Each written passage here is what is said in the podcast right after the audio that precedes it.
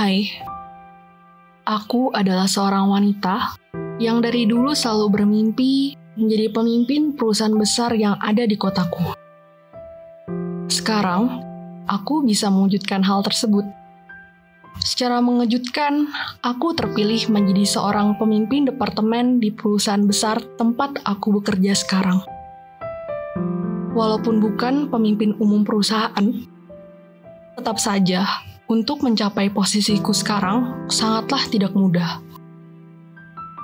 Di sini, aku ingin menceritakan tentang bagaimana perlakuan tidak menyenangkan yang aku terima sebelum ataupun sesudah aku dipilih menjadi pemimpin Departemen Purchasing.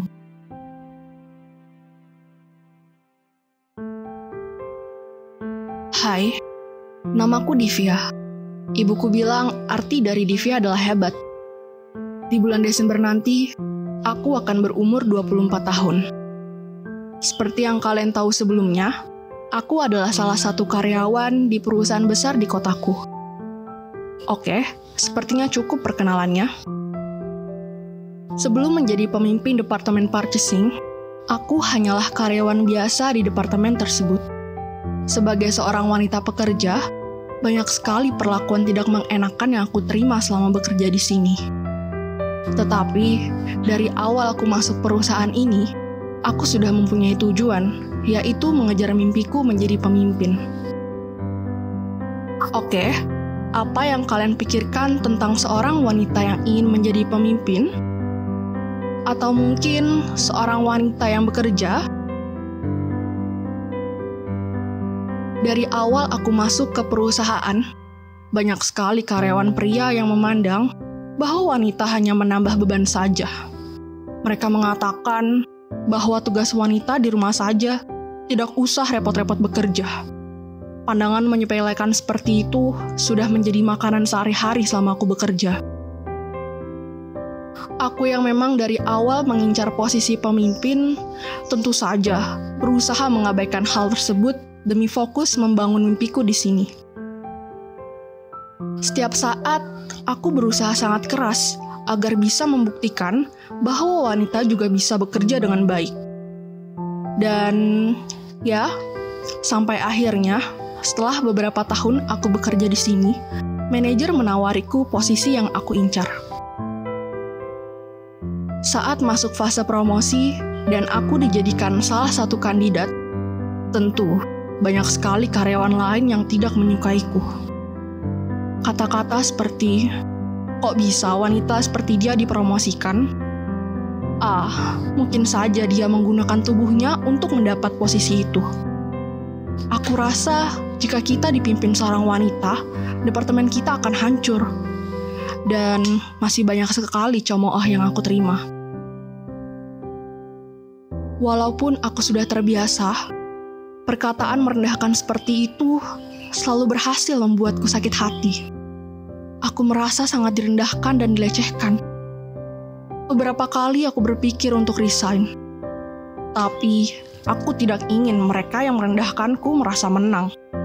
Aku berusaha sangat giat saat masa promosiku agar orang-orang dapat melihat bahwa aku pantas menjadi pemimpin karena usahaku sendiri.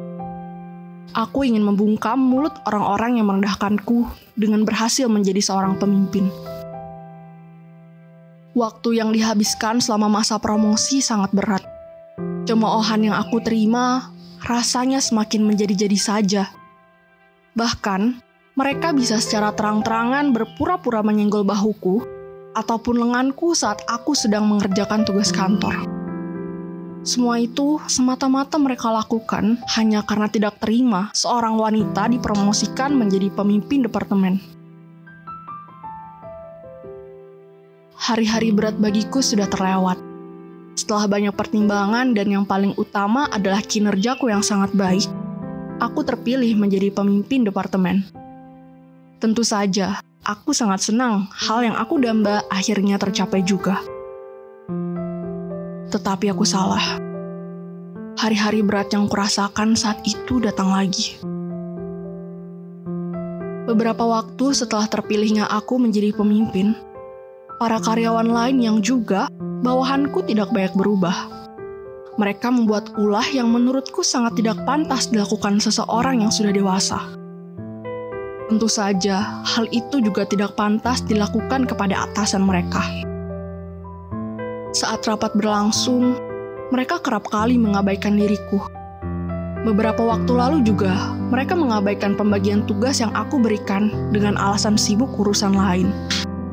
Hal tersebut berdampak pada kinerja departemenku yang menjadi buruk di mata manajer. Rasanya aku ingin sekali menghilang dari sana.